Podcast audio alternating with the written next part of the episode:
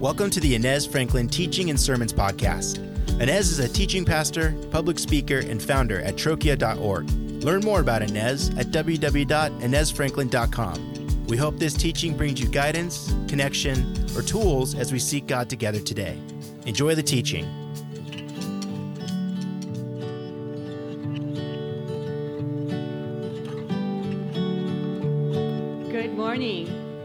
Good morning. Did everybody have a good listener in their lives? Isn't it wonderful to have people who actually listen to us? We've been on this series on wisdom, and today we're going to talk about listening to wisdom. Actually, us being good listeners ourselves to wisdom. How many of you want to become wiser? Does anybody say no? I think everybody wants to be wiser. Isn't that true? We all want to become wiser. And the first step towards becoming wiser is to listen to wisdom. And so we're going to park ourselves on that today. Solomon wrote the book of Proverbs, uh, one of the books of the Bible, which is considered a wisdom literature. And he writes this uh, whole book uh, essentially to his son. And he's telling his son, listen, listen to wisdom, right? It's a big if that he proposes to his son. If you listen well to wisdom, things will go well, right? There is a, a, promise. If you listen, this will happen. And so that's what we're going to look at today is what is the benefit of listen? How do we listen better? And what is, what is not going to happen if we listen? Because there's some things that we think, well, if we listen, it's going to happen exactly this way. I want us to not go, not go too far with this. So we're going to cover both the benefits of listening and what are not the things we can expect from listening, right? So uh, we're going to start with a little bit from Solomon. I could have picked anywhere in this letter, but I chose chapter 8, uh, verse 4 through 11. So let me just read through that, then we'll pray, we'll get going. It says this. To you, O people, I call out. I raise my voice to all mankind. You who are simple, gain prudence. You who are foolish, set your hearts on it. Listen, for I have trustworthy things to say. I open my lips to speak what is right. My mouth speaks what is true, for my lips detest wickedness. All the words of my mouth are just. None of them is crooked or perverse. To the discerning, all of them are right. They are upright to those who have found knowledge. Choose my instruction instead of silver, knowledge rather than choice gold, for wisdom. Let's read that part together. For wisdom is more precious than rubies, and nothing you desire can compare to her.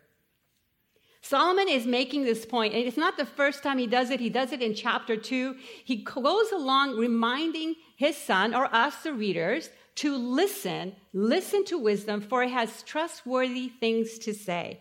In chapter, uh, later in verse 32 to 36, I'll read this over you. Listen to what it says. It says, Now then, my children, listen to me. This is wisdom speaking.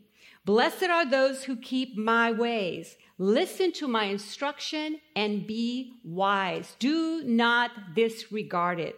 It says, Blessed are those who listen to me watching daily at my doors, waiting at my doorway. For those who find me find life and receive favor in the Lord. Now, isn't that a benefit of wisdom? I think that's why all of us are like, yes, I want wisdom. But those who fail to find me, wisdom says in verse 36, find harm themselves. All who hate me love death.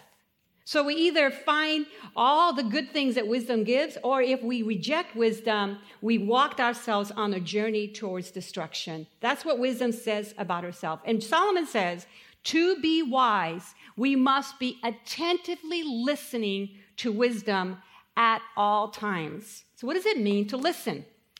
Let me just start with these two points. First, there's passive listening, where you are not really looking for wisdom, but it comes your way. Have you ever had that happen? Someone like gives you a piece of advice, you didn't ask for it, they're like, and they'll start this way.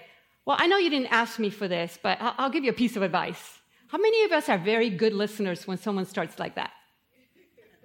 Not too many of us, right? Because already we go, oh, wow, what are you coming with? And so, right, you know, we might even turn off our ears when someone starts talking us in that direction. But passive listening is actually a good thing because quite often, well, maybe sometimes the delivery is poor. Is that true? Sometimes people may have something to say to us that might be wise. So that's passive listening, when we just sort of are not looking for wisdom and it comes our way. Solomon, throughout his letter, makes the point that wisdom is constantly calling at us, which means that there is wisdom coming at us all the time. The question is, are we willing to listen to it, right? And then you have active listening, when we actually pursue wisdom, when we make an effort to actually find wisdom that we need. And we might be asking a counselor or, or a mentor or a friend for advice. And that's when we seek to listen. And usually, when we go at it, when you do that, when you ask a friend for advice, how good are you at listening? Pretty good, right? I mean, you want you ask, you're ready for the answer. You're like instantly ready to listen. A little different than passive listening. Passive listening, like, well, I didn't ask for that. But when when you are seeking it, you receive it. And so, this is what Solomon wants us to do: to ask for wisdom, to be active listeners to be pursuing wisdom all the time. In Proverbs 2, this is again uh, Solomon saying to his son, if you call out for it and you cry out for it and you look at for it as silver and search for it as a hidden treasure, wisdom will enter your heart and knowledge will be pleasant to your soul. If you call out for it, if you search for it as a treasure, you will find it. You know, if once I lost one of my earrings. I had this really bad habit of, you know, at the end of the day, I take all my jewelry off, and I took my ear, I would take my earrings off and pin them on my sweater. Like we're watching TV and they'd bug me, so I'd pin them on my sweater. Anybody think that's a good idea? Not. But I had this habit. Oh, and so I would do that. And then sometimes I'd be working on the computer and my ring bothers me, so I would take them off and put them on the side of my computer. Anybody think that's a good idea? No, I would do that. Well, one day I lost one of my earrings, and I was so upset that I lost my earring. It was a gift from my husband. I actually told my husband, after I looked all over the house, never buy me jewelry again. I'm not trustworthy. I've already lost jewelry, you know, before that you've given me. It's not worth it because it was so precious to me. I was so upset to lose it. And I looked everywhere in the house and I couldn't find it. Thankfully, I did find it eventually. But man, what if we sought wisdom with that kind of passion? I mean, you've lost some things, right? That you've looked all over the house for. Man, the, the, your car keys. How many of you have lost your car keys? How passionate are you finding those car keys? Is there any question that you're looking for your car? And Someone comes in to talk, don't talk to me right now. I'm finding my car keys. I need my car keys. You know, you just, you're so hyper focused until you find it. What if we were that kind of wisdom listeners? where nothing can get in the way because you're after it like a deep treasure. That's what Solomon wants us to do today. Listening involves both receiving it when it comes at us passively, but involves us passionately seeking it out. That's what Paul wants us to know today. Now, consider if you had a mentor, someone in your life who you could go to and ask for wisdom on a regular basis. Do you think any one mentor wise person in your life can give you all the wisdom you need. No, no right? The reality is we need a variety of people in our lives because you might, in one situation, one thing you're trying to figure out, you might need to talk to three or four or five people. Now, too many gets very confusing, and you may get all kinds of bad advice or, or confusing advice, but you need often more than one person. And so, seeking wisdom from multiple sources is very important. And we're going to see that today. Proverbs 8 6 says, Listen, for I have trustworthy things to say. Wisdom wants us to listen. And in Proverbs 2 6, it says, For the Lord gives wisdom, from his mouth come knowledge and understanding. The most important thing that God wants for you and I is to have wisdom to understand that wisdom comes from God. We talked about this. Remember, we started this series with Proverbs 3, 5, and 6, which was trust in the Lord, right? Do not lead on your own understanding. Submit to the Lord. Wisdom comes from Him. We learned that we have a capacity problem. There is a point at which we cannot have, we don't have enough wisdom for whatever we're facing. We have to seek that from Him. The problem with Adam and Eve in the garden was that they felt they could separate from God. As long as they were together and close to God, they were wise. But the minute they separated from God, what happened? They failed in their wisdom. Because soon the enemy came about to Eve, tantalized her with, hey, you know, did God say you can't have some of that fruit? I mean, are you really going to die? Are you sure you're going to die? You're not going to die if you eat that. And so she does. She chooses not to listen to wisdom. She eats from the tree. She lets, invites Adam to do the same. And from that point forward, we're on this journey of being reconnected with God. Because when you and I separate from God, separate from his wisdom, we are headed in a path of destruction, just like Solomon says. God does not want that for you, doesn't want that for me. So he pursues us with his wisdom all the time.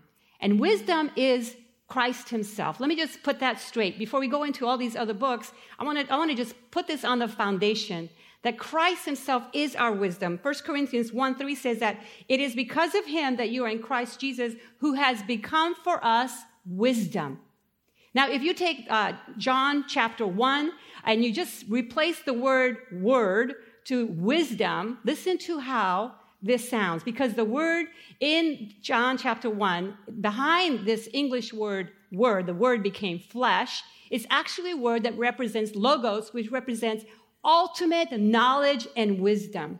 Now listen to how it would read. In the beginning was the wisdom, and the wisdom was with God, and the wisdom was God.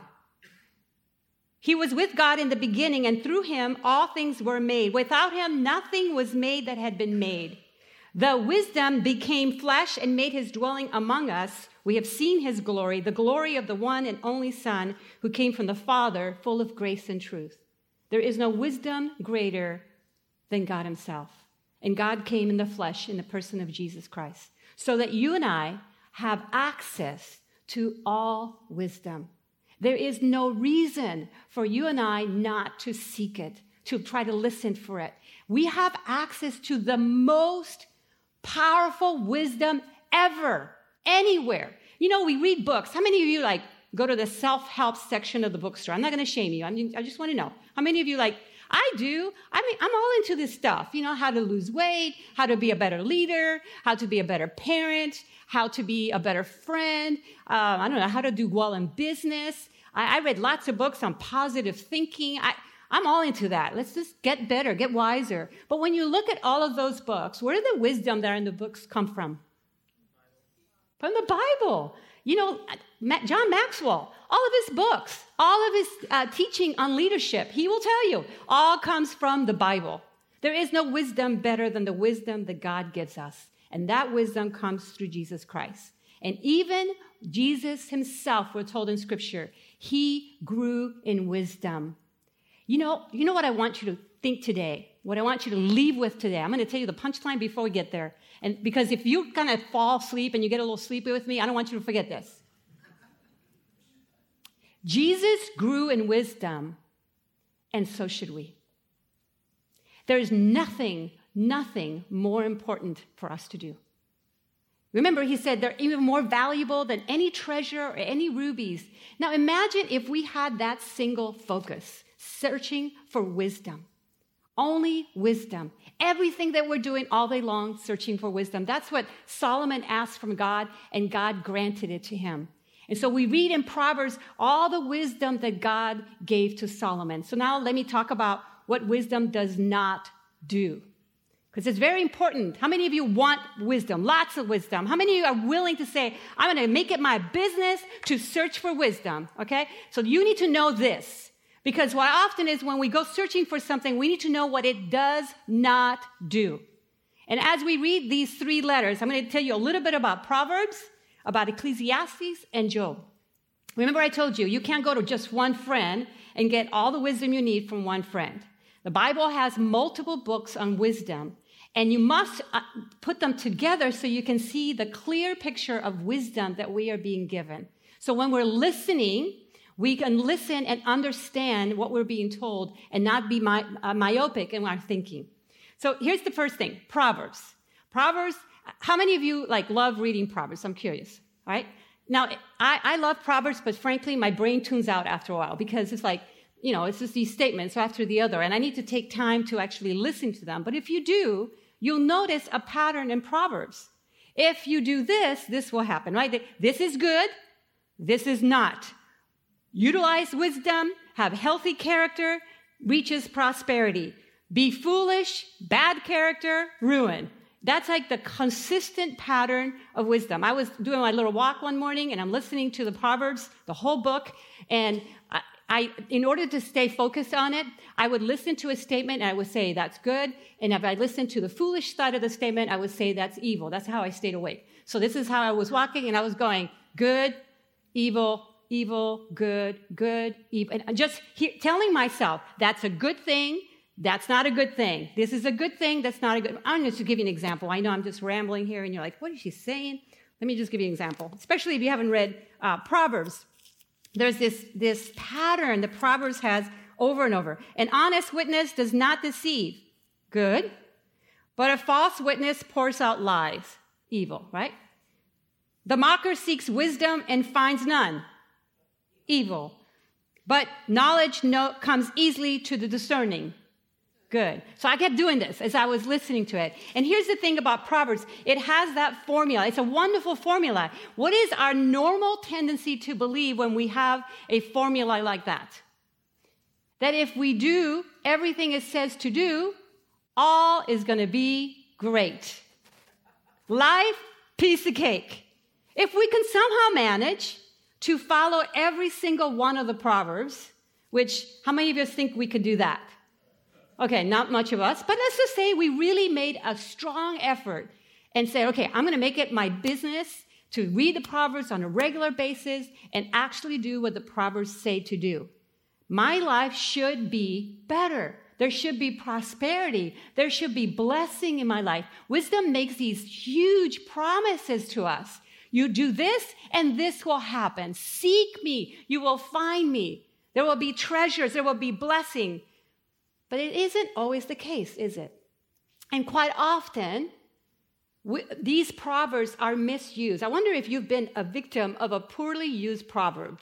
Here's an example your child's misbehaving, or your teenage daughter walked away from her faith, and you have a really sweet friend who's been reading Proverbs all day long, and she says, well, you know, did you read Proverbs 22 6? It says, start children off the way they should go, and even when they're old, they will not turn from it. Somehow you must have not read that one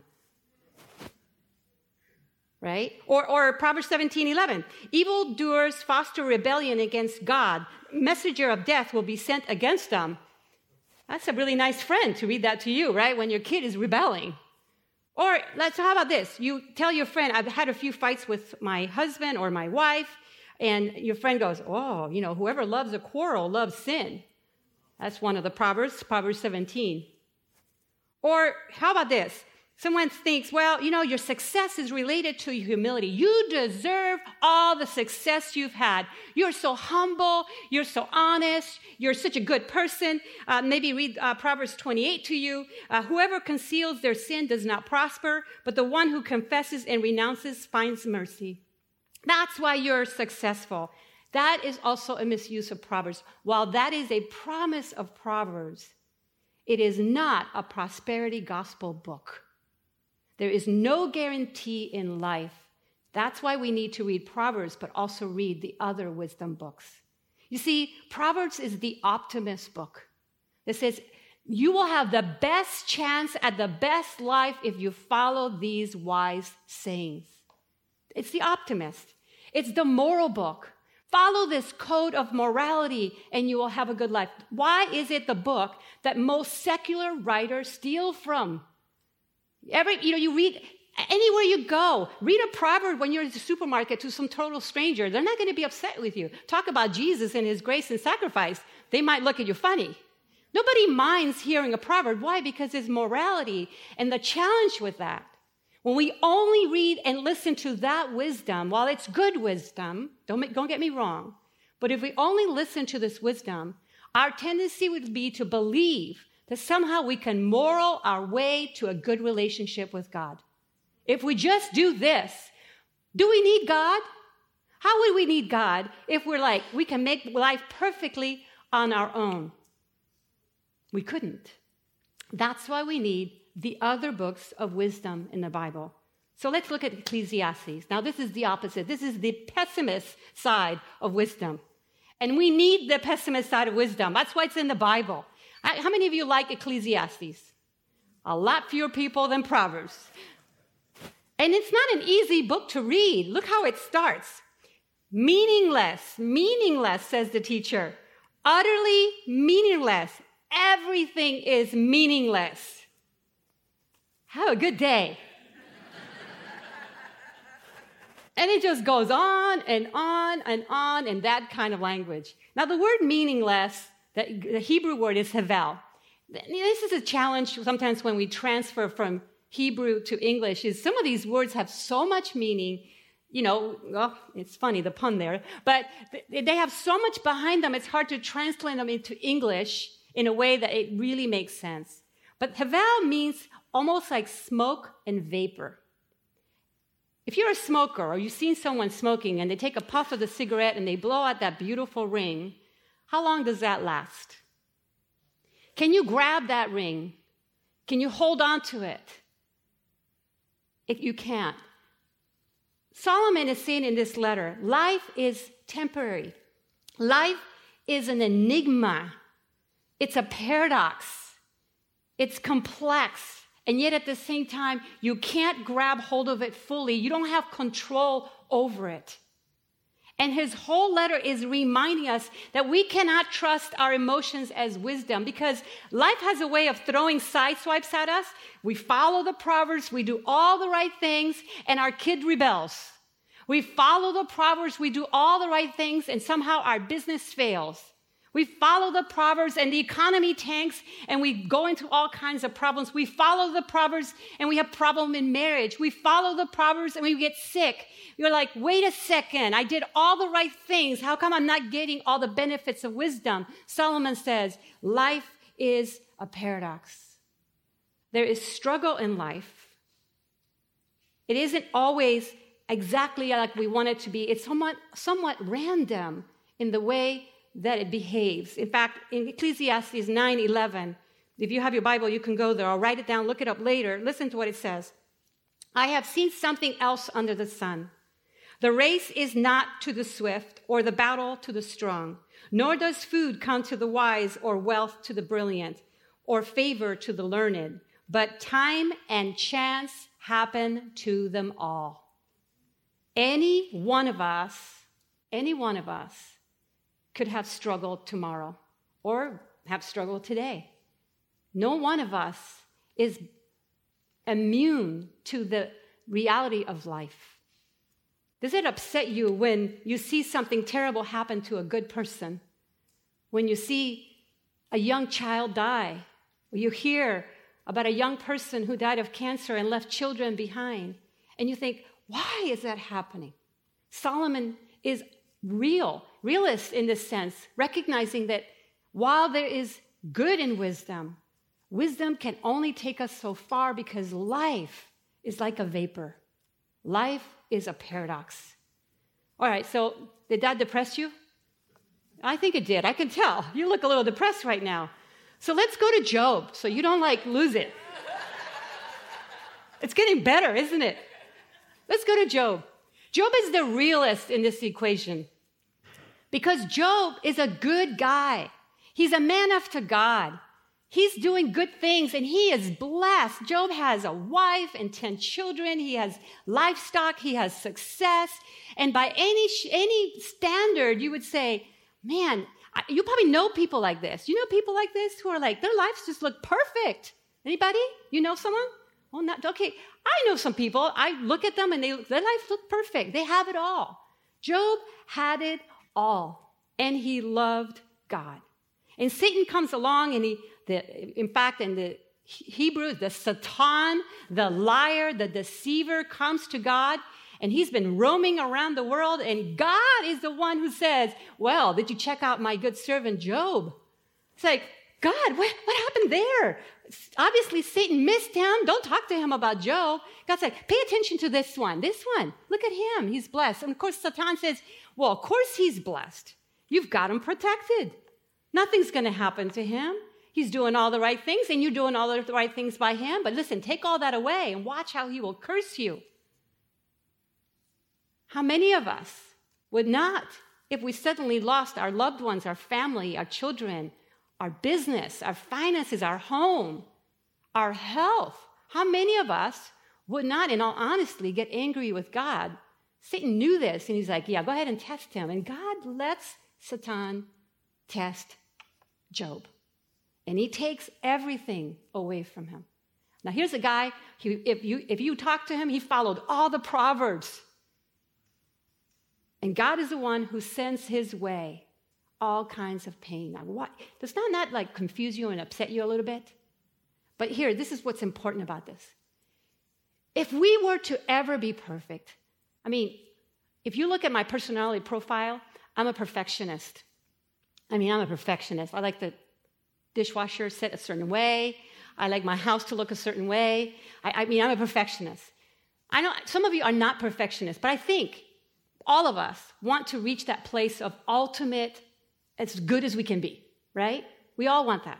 If we were to reach that, would we find ourselves in a place where we don't need God? We, is it possible for us to suddenly forget how much we need the Lord? I know it would be for me.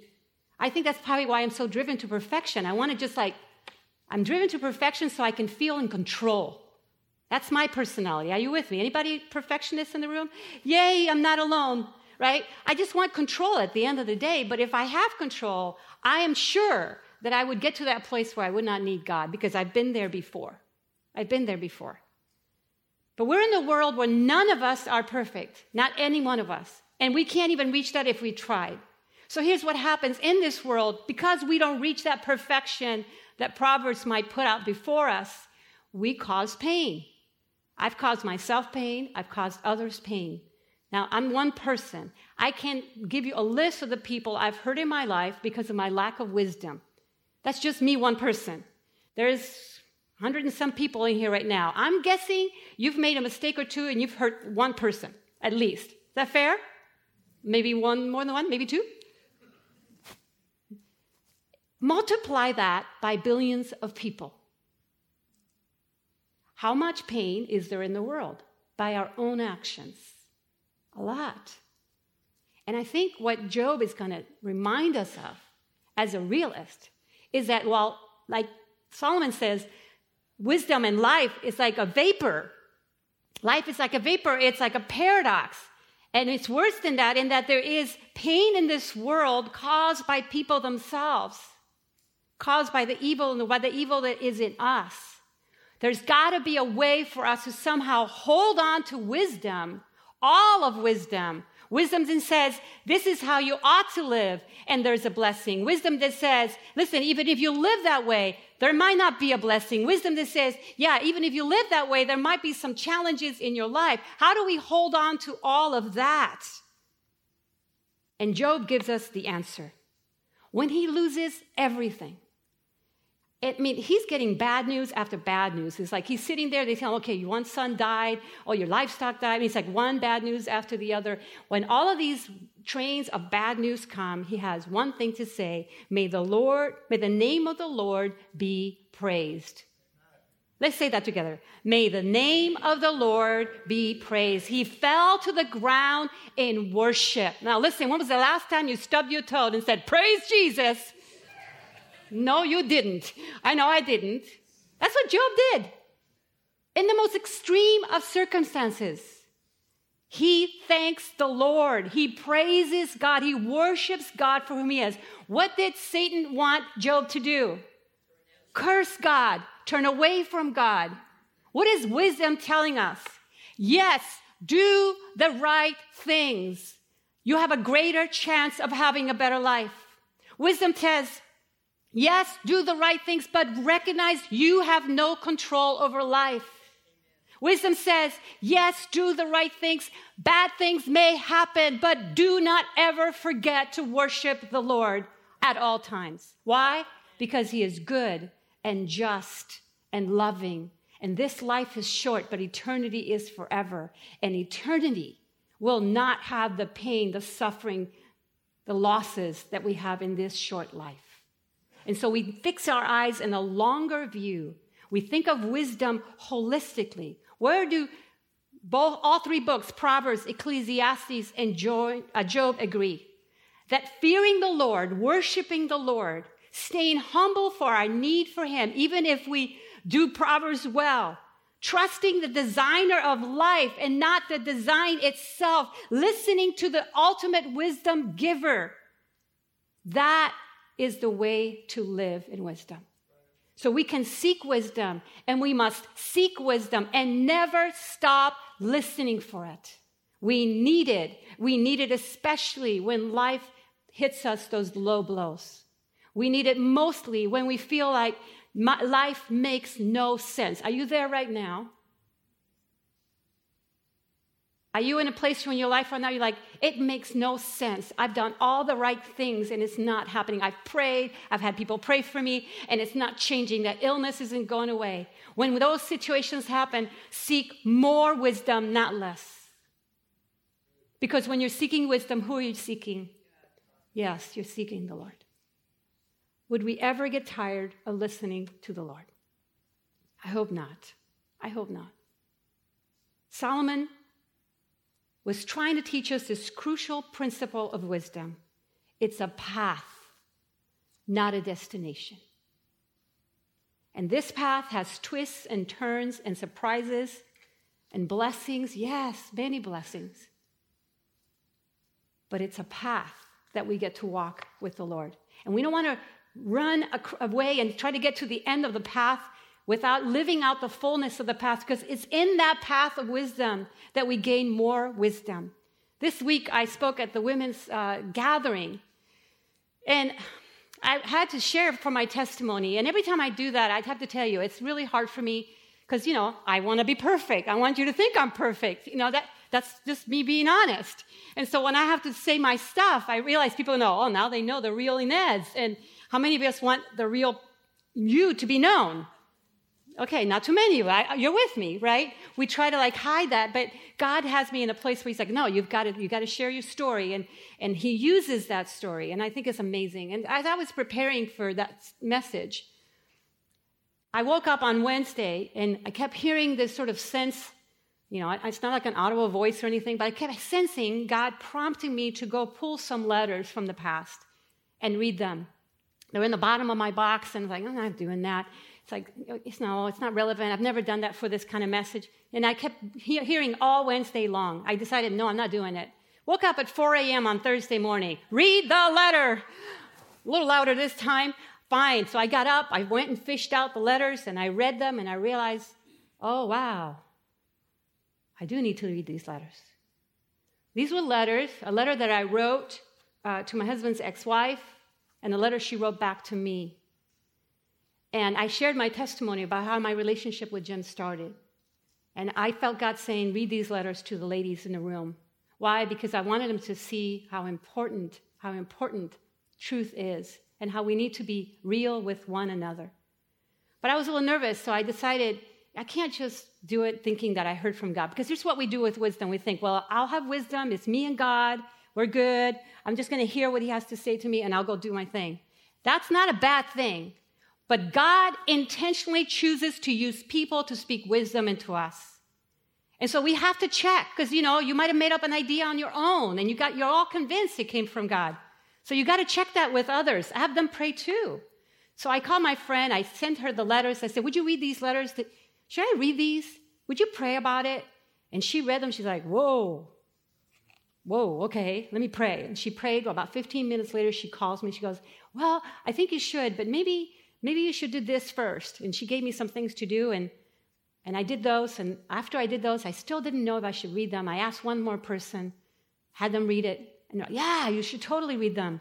I still wasn't satisfied. I asked another person, like, well, you know, there's a positive and there's. You see how I was looking for wisdom? I kept looking all the way until it was time for me to get up there and speak, to be sure that when I did it, it was wise for me to do so.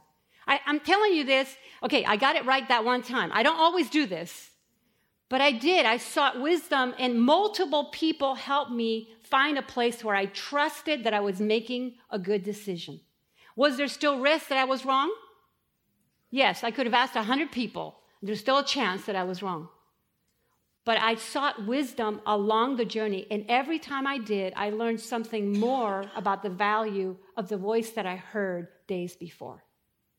Wisdom is a journey. We must be searching for it at all times, and we need to find it from one another. So here's a question for you as the worship team comes up What if we were people who are actively listening, listening to wisdom from God and from one another as our most important purpose, as a way of living? Like maybe you're in a place where you don't have wise people in your life. That's your first step. You might go, yeah, I don't have I don't have people that I can go to when I'm in a situation like that.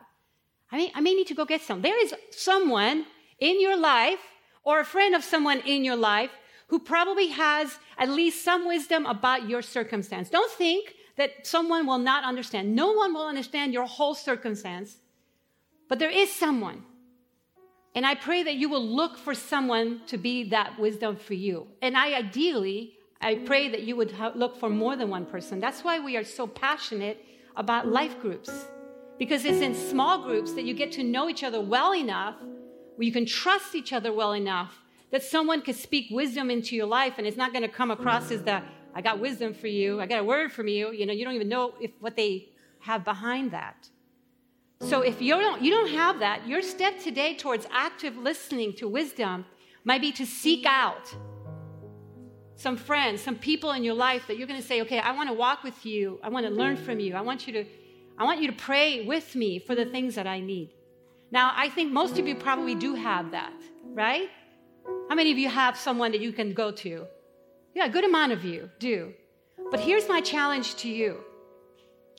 We might have those friends that we listen to, but there are things we're not willing to go and take to them.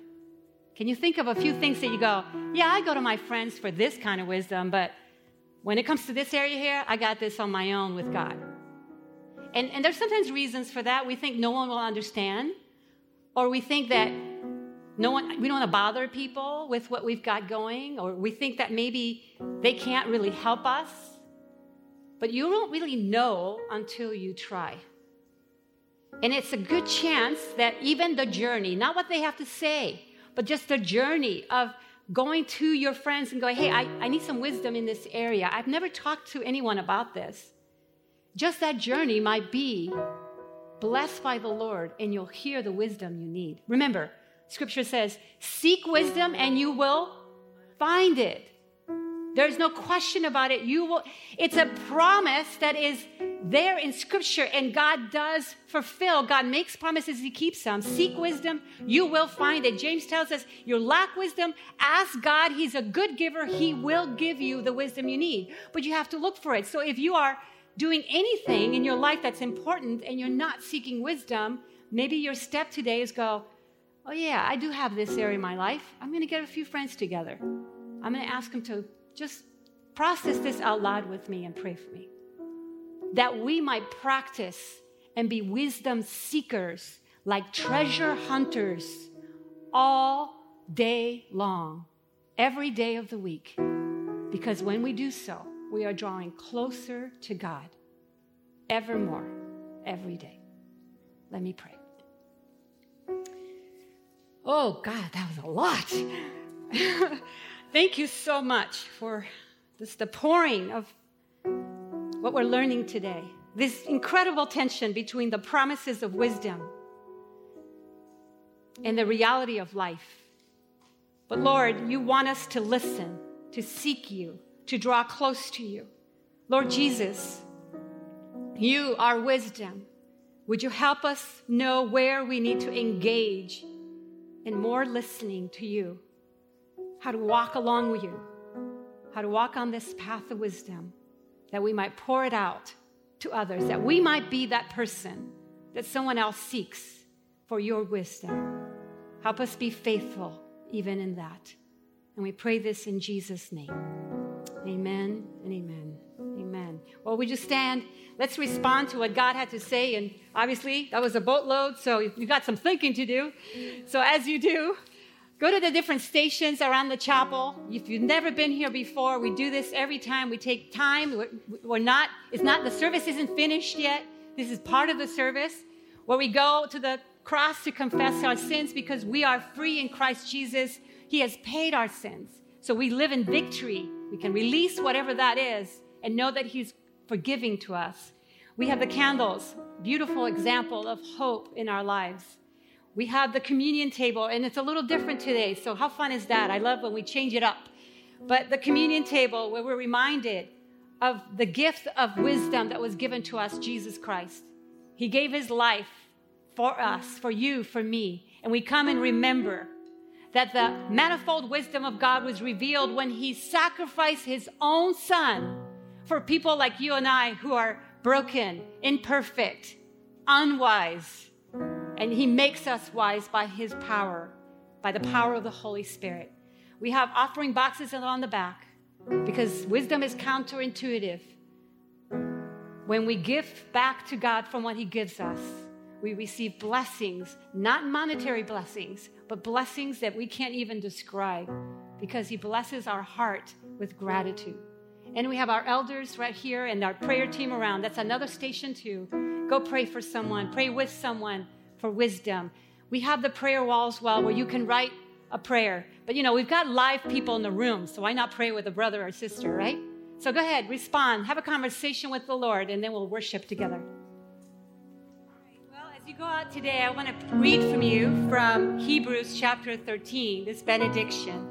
I put out your hands to receive these words from Paul. Well, or whoever wrote Hebrews, we don't know. but here's what it says Now may the God of peace, who brought up from the dead our Lord Jesus Christ, the great shepherd of the sheep, wisdom, and he ratified an eternal covenant with his blood, may he equip you with all that you need to do His will.